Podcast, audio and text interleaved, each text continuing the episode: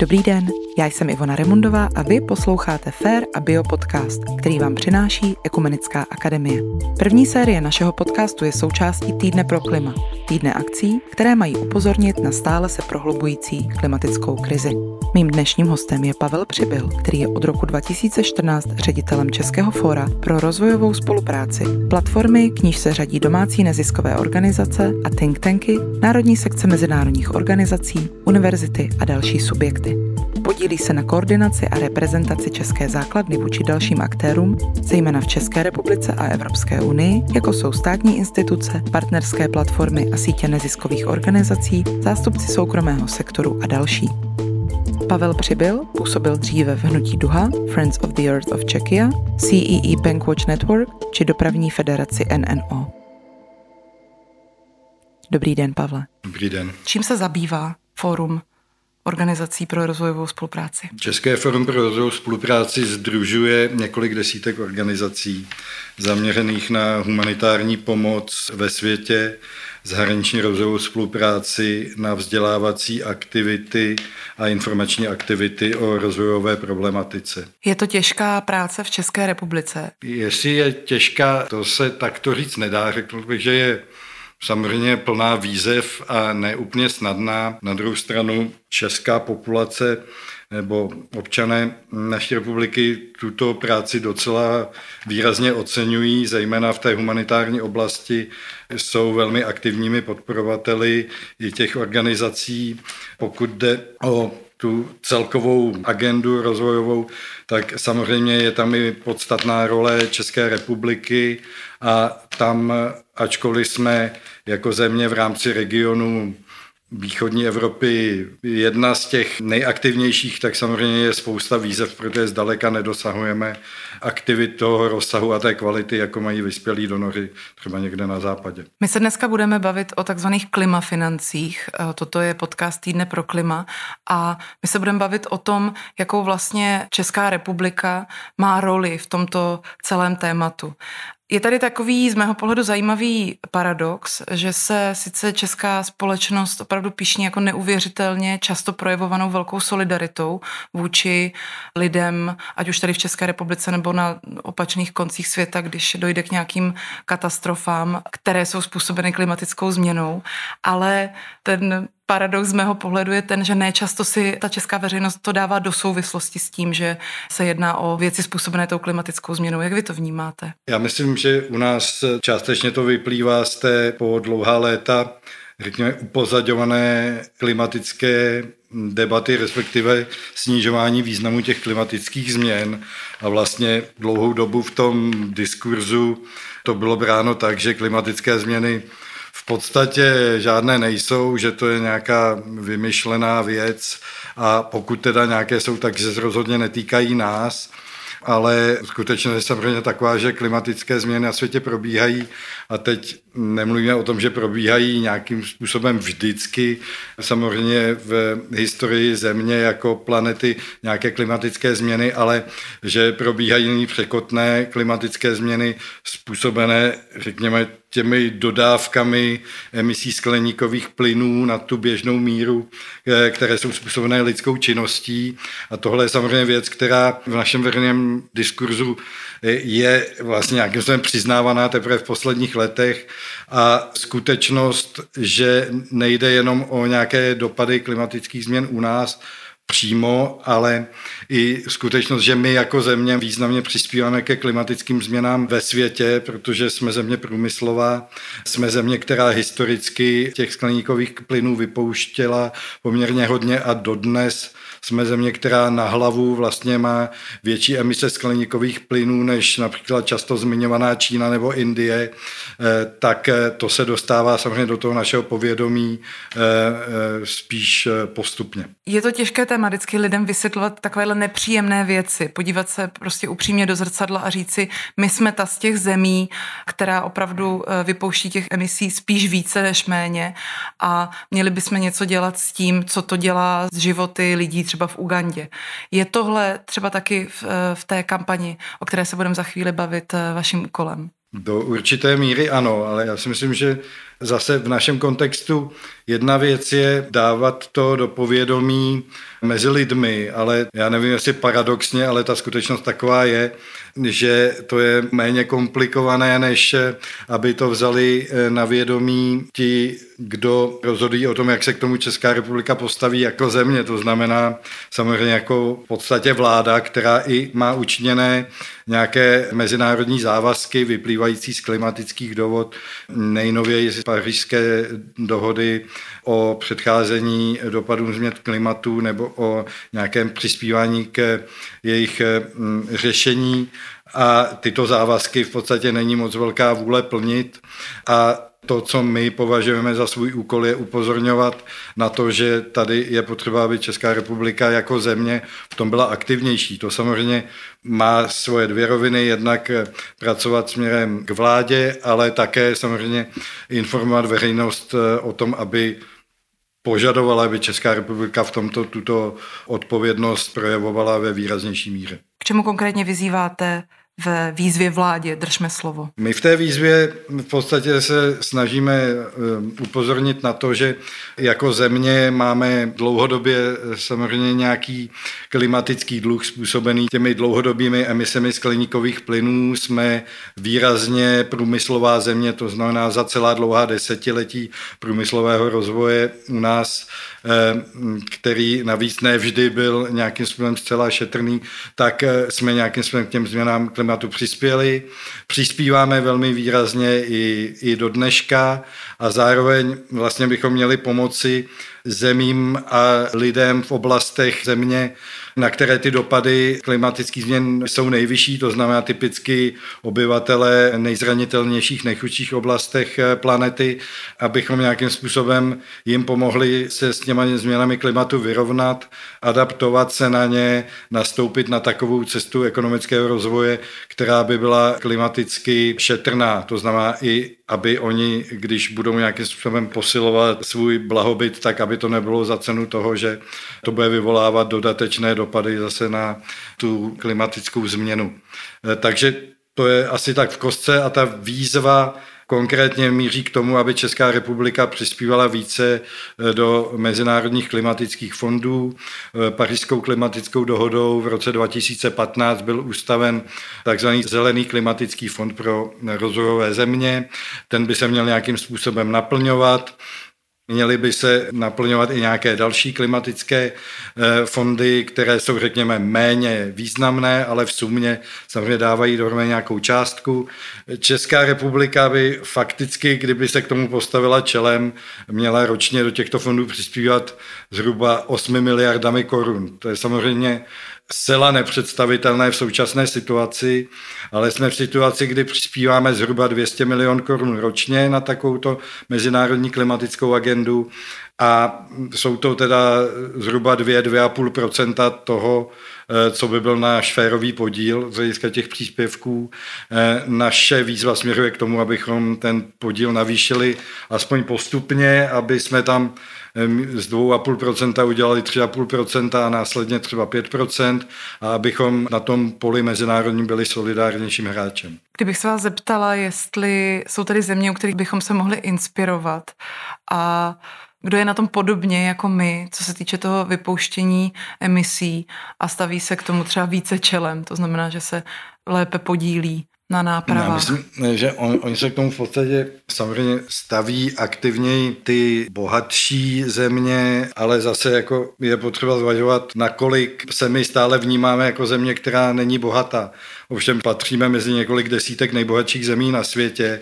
To znamená, že naše role by rozhodně měla být taková, že nebudeme jako pokulhávat, alespoň jako za Polskem, za Maďarskem, za pobaltskými státy, které k této agendě přistupují aktivněji a rozhodně tedy jsme pozadu za zeměmi, které jsou třeba podobně bohaté, ale jsou zvyklé na tyhle ty aktivity řekněme, pomoci tomu rozvojovému světu dávat výrazně více prostředků, aniž by byly tolikrát mm, bohatší jako Česká republika, nebo bohatší než Česká republika, takže typicky jsou to skandinávské země, samozřejmě Německo, Benelux i Spojené království. Česká republika dlouhodobě, tak jak to sleduju, pokulhává vždycky za tím, co slíbí, co se týče pomoci těm zemím globálního jihu. Máte proto nějaké svoje vysvětlení soukromé? které, s kterým se můžete podělit? Já nevím, jestli je to úplně vysvětlení, ale samozřejmě hodně se tady dá vnímat to vnímání, že my sami máme málo, takže se nemůžeme tolik dělit s těmi ostatními. My na to narážíme samozřejmě i té problematice podpory humanitární pomoci, zahraniční rozvojové spolupráce, ta oficiální čísla, která tam za Českou republiku vlastně máme k dispozici, tak ukazují, že my třeba dáváme na tu oficiální rozvojovou pomoc do které vlastně ty klimafinance i nějakým způsobem se započítávají. 20krát menší objem prostředků než Švédsko. Přitom jsme stejně velká země, v hrubém národním důchodu na hlavu jsme zhruba na 70% Švédska, ale když se podíváme, tak prostě 20krát méně je opravdu jako natolik zásadní rozdíl, že je vidět, že tu míru té solidarity a té spoluzodpovědnosti za ten svět u nás pořád jako není vůle zakomponovat do těch eh, mm, výdajů státu, ačkoliv samozřejmě eh, čím více my pomůžeme těm lidem v těch nejzranitelnějších oblastech, tak tím zprostředkovaně pomůžeme více i sami sobě, protože snížíme, přispějeme ke snížení napětí ve světě, přispějeme ke snížení migračního tlaku, vytvoříme tím nějaké příležitosti pro export českého know-how, včetně třeba nějakých budoucích podnikatelských příležitostí do světa a tak dále. Čili to jsou peníze, které nejsou jen tak vyhozené, ale jsou investované jednak do, do bezpečnosti, jednak do solidarity, ale také do ekonomických příležitostí. Pojďme zkusit eh, nabídnout posluchačům něco konkrétního, nějaký konkrétní eh, příklad nebo příklady, směry, jak vlastně vypadá potom ta konkrétní pomoc těm komunitám a lidem na místě, v případě, že by se do toho Česká republika ještě více zapojila, čeho vlastně můžeme tam na místě dosáhnout? Tak my můžeme dosáhnout eh, například toho, že v nějakých zemích, v nějakých regionech, oblastech se budou eh, vysazovat odolnější plodiny, které nějakým způsobem jsou adaptovanější na ty aktuální klimatické podmínky. To znamená, že tam potom tím místní lidé mají nějaké, nějaké výnosy, teď myslím zemědělské výnosy, zprostředkovaně se tam samozřejmě snižuje riziko nějakých hladomorů. Můžeme přispívat k systémům včasného varování v případě nějakých katastrof, jako jsou povodně povodně, které zase pomáhají chránit lidské životy v situacích, kdy se blíží nějaká povodeň, nějaký tajfun a lidé včas vědí, že mají se před eh, tou spouští vlastně ochránit. Takovýchhle systémů nebo opatření je celá řada. Je samozřejmě možné pracovat i s vodním režimem v krajině, snažit se o to, aby se nevyčerpávaly eh, podzemní vody v takové míře, aby už nebyla šance, že se obnoví. To znamená zase že se nějaká oblast stane neobyvatelnou a ti lidé mají potom tendenci se stěhovat někam jinam. Z pravidla je to do nějakých městských slamů. V důsledku těchto změn se zvyšují nějaké riziko konfliktů, mezietnických konfliktů, lokální konflikty, na které je potom potřeba se reagovat nějakou zvýšenou humanitární pomocí a tak dále. Tudíž spousta těch opatření vlastně má eh, preventivní roli. Existují už nějaká čísla nebo nějaká představa o tom, kolik lidí se teď nebo v budoucnu kvůli klimatickým změnám bude muset vydat eh, na cestu pryč ze svého původního bydliště? Nějaké odhady jsou jako takové řekněme, asi bych řekl spíše konzervativní číslo je, že do roku 2050 to bude nejméně 150 milionů lidí, ale ono se to samozřejmě velmi složitě rozklíčovává, protože my víme, že je řada rozvojových zemí, kde ten spouštěč třeba nějakých konfliktů není jako primárně považován za klimatický, ale jako za třeba důsledek nějakého autoritativního vládnutí a tak dále, ale zase jsou to často reakce na to, že někam se přesune velká část obyvatelstva, typicky do nějakých aglomerací, ty nemají dostatek živobytí, začnou protestovat, represivní aparát proti ním začne vystupovat, rozpoutají se tam občanské konflikty, občanská válka a vlastně ten původní spouštěč může být ten, že ti lidé vlastně odešli od někud, kde kvůli suchu už se nemohli uživit. Takže obecně se dá čekat, že ta čísla hrozí být mnohem větší než to, o čem se bavíme. Mají je čeští politici? Mají je k dispozici? Nebo jak hmm. si, jak si vysvětlujete, že eh, nejsou zalarmovaní podobně jako lidi z neziskového sektoru? K dispozici je mají.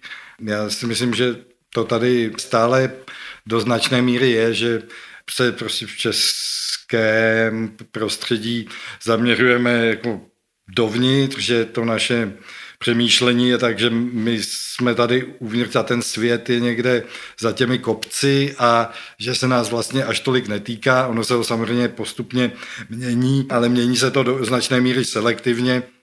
Protože to, co Česká republika eh, třeba dělá v souvislosti s konfliktem na Ukrajině, tak je samozřejmě jako velmi výrazně posouvá do té role toho významného mezinárodního aktéra, přinejmenším teda eh, v evropském měřítku, ale zatím tohle to jako nepostoupilo někam dál do těch dalších oblastí, které ale vlastně jsou s tímhletím velice výrazně propojené, protože to, že potřebujeme tady mít nějakou odolnost, nějakou bezpečnost, projevovat nějakou solidaritu, tak samozřejmě se nemůže vztahovat pouze jako k Ukrajině, ale i k těm uh, ostatním oblastem a, a kde naopak ta ruská invaze na Ukrajinu řadu těch problémů toho rozvojového světa ještě naopak zviditelnila. Ať už v otázkách bezprostředních, to znamená stížený přístup k potravinám, růst cen, ale i prostě v oblasti nějakých bezpečnostních rizik, rizik a záležitostí tohoto typu. Jak má člověk rozumět tomu, že se Česká republika eh, na pařížské konferenci k něčemu zaváže a potom je takový problém to dodržovat? Představuju si to tak, že jsou to nějaké tady úplně jiné týmy, které tam někdo něco slíbí a tady už na té implementaci pracuje někdo jiný? Nebo jak to vlastně funguje? Proč to nefunguje? Ono je to tak, že samozřejmě slibem nezarmoutíš, jak se říká, ale já to nechci úplně zlehčovat, protože Česká republika se přihlásila k celé řadě věcí, má celou řadu strategií, tam jsou krásné cíle a ty se zpravidla jako nenaplňují. Jedna věc je, že tady prostě neexistuje nějaká, nějaká jako syntéza a nějaká jako nadstrategie, kterou bychom jako země eh, sledovali. A druhá věc je, že samozřejmě se snažíme taky částečně vést a, a říkat, podívejte se, teď nejsme jediní, kteří to neplní, protože ostatní taky neplní. Takže samozřejmě jsou věci, kdy to plnění nějakým způsobem postupuje a prostě tam, kde ostatní přispívají jenom 10%, tak v České republice toho, co by měli přispívat, tak u nás si říkáme, tak ty stejně přispívají málo, ale nesnažíme se přiblížit ani k tomu průměru těch 10% v případě těch klimafinancí například. Takže mm, je to tak, že opravdu Tyhle věci se u nás řeší až pod tlakem, typicky rozpočet na obranu, taky jsme se zavázali ke dvěma procentům, už Bůh ví kdy, HDP a, a budeme se k němu snad blížit možná někdy příští rok, protože prostě ostatní taky úplně neplnili a nebylo to nutné. A teď se vnímá, že to nutné je, takže se to snad dělat bude, ale pořád nejsme tak daleko, aby ty, i tyhle ty další závazky byly nějakým způsobem vnímány jako hodné naplnění. My teď v týdnu pro klima hodně řešíme takzvaný deforestační e, zákon, kde Česká republika v rámci svého předsednictví vyjednala velkou věc na poli problému s klimatickou změnou a to, že by podle tohoto nového zákona každá země vlastně měla sledovat, odkud plodiny z těch dalekých zemí plynou a ty, které by byly spojené s tím, že se odlesňují pralesy, by nemohly doputovat do té země.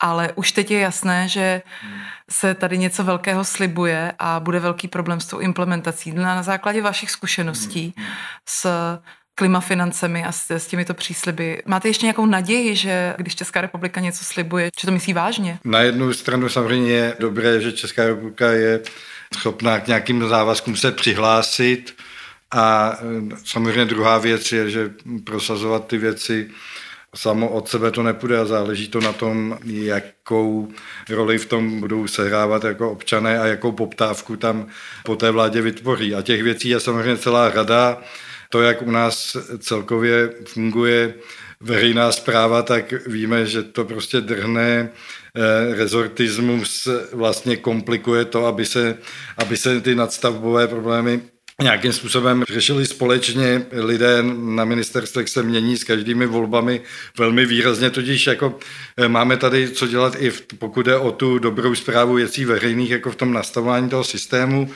Je to, hm, si myslím, soustavná snaha, když to vezmu z pohledu toho sektoru občanských iniciativ nebo z té oblasti těch občanských iniciativ eh, snažit se o ty posuny prostě postupně, ať už v té kvalitě státní zprávy, tak potom v tom naplňování těch závazků jako takových. Vy se v té petici Držme slovo, v té výzvě, v prvním kroku obracíte na veřejnost, kterou žádáte o podporu tady těchto kroků, které by vedly k tomu, aby se Česká republika více zapojila.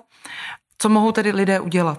Pro to, aby se připojili k této výzvě? Lidé můžou si najet na webové stránky držme slovo.cz a e, tam si e, tu výzvu pročíst, pročíst si nějaké doprovodné argumenty, proč to má smysl, takové věci dělat e, a podpořit tu výzvu normálně svým podpisem elektronicky, potom budou dostávat informace o tom, jak se ta agenda v oblasti těch závazků a v té snaze naší o to, aby Česká republika byla v tomto poli eh, aktivnější, jak se to vyvíjí. Komu vlastně potom ty podpisy, které nazbíráte, odevzdáte? Kdo je ten v České republice, tak kdo za to odpovídá? bude samozřejmě vláda, potažmo premiér, s tím, že by to mělo nějakým způsobem předcházet eh, klimatickému summitu, eh, který proběhne letos začátkem prosince ve Spojených Arabských Emirátech. Ovšem už v měsících předtím budou probíhat nějaká jednání a přípravy na to, co by vlastně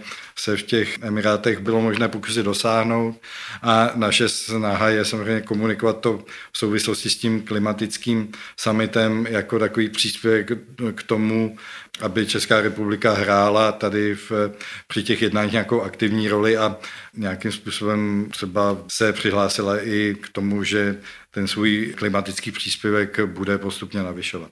Mně někdy připadá, že žijeme v takovém zvláštním paradoxu, že se v posledních letech, tak jak jsme si přáli, všichni mluví o klimatu víc a víc, ve více médiích, na více fórech, více více organizací se tímto tématem zabývá. A zároveň, když se člověk podívá na ta čísla, jak to vypadá s tím, jak se eh, ta příroda devastuje a kolik emisí vypouštíme, tak se ta situace spíše zhoršuje. Proč se to podle vás děje? Myslím si, že je to částečně takové to nastavení, že je to vnímáno tak, že potřebujeme tu ekonomiku budovat a že jsme tady eh, několik desítek let byli ve stavu, kdy byla nějakým způsobem limitovaná a že nyní ještě pořád nejsme dost bohatí na to, abychom mohli nějakým způsobem být dostatečně solidární, což samozřejmě je takový jako začarovaný kruh, který je potřeba nějakým způsobem rozetnout. Druhá věc je, že se samozřejmě argumentuje tím, že náš příspěvek v sumě je natolik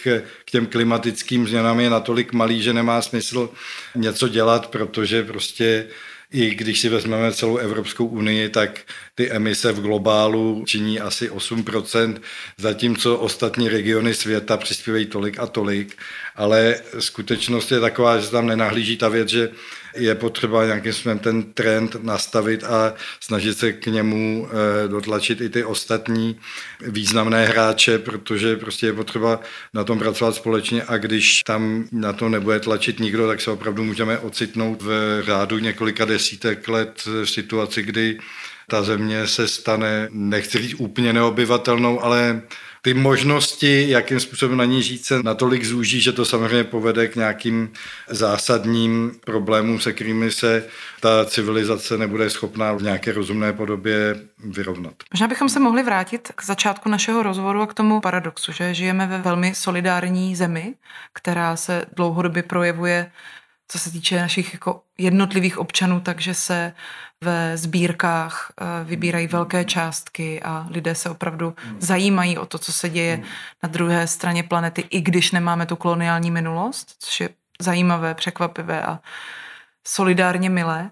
A zároveň ta naše politická reprezentace toto nereflektuje tak, jako bychom si přáli.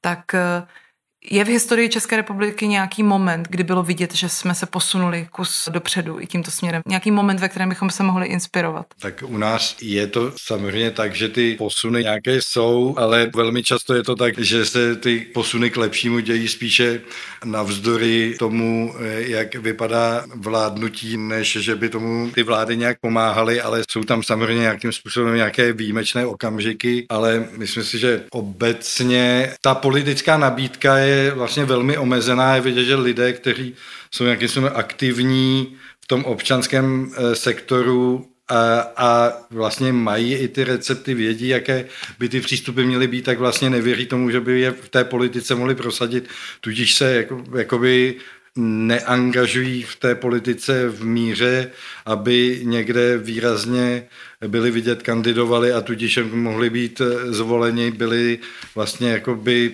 pro ty voliče představovali nějakou zajímavou nabídku. No. Tudíž je to takový ten začarovaný trochu kruh té neprostupnosti nastavení těch politických stran u nás. Otázka na závěr. Já vás teďka donutím se podívat do křišťálové koule. Co nás donutí si uvědomit, že tu klimatickou změnu musíme opravdu řešit urgentně? Třeba i skrz to, že budeme se zajímat o to a pomáhat lidem ve zemí globálního jihu, aby ji zvládli lépe. Já si myslím, že paradoxně je samozřejmě to, co bude dopadat tady na nás. Jo. Tak my už jako víme, že v podstatě v důsledku oteplení se nám tady rozjel kůrovec, který v podstatě likvidoval velkou část těch smrkových monokultur u nás.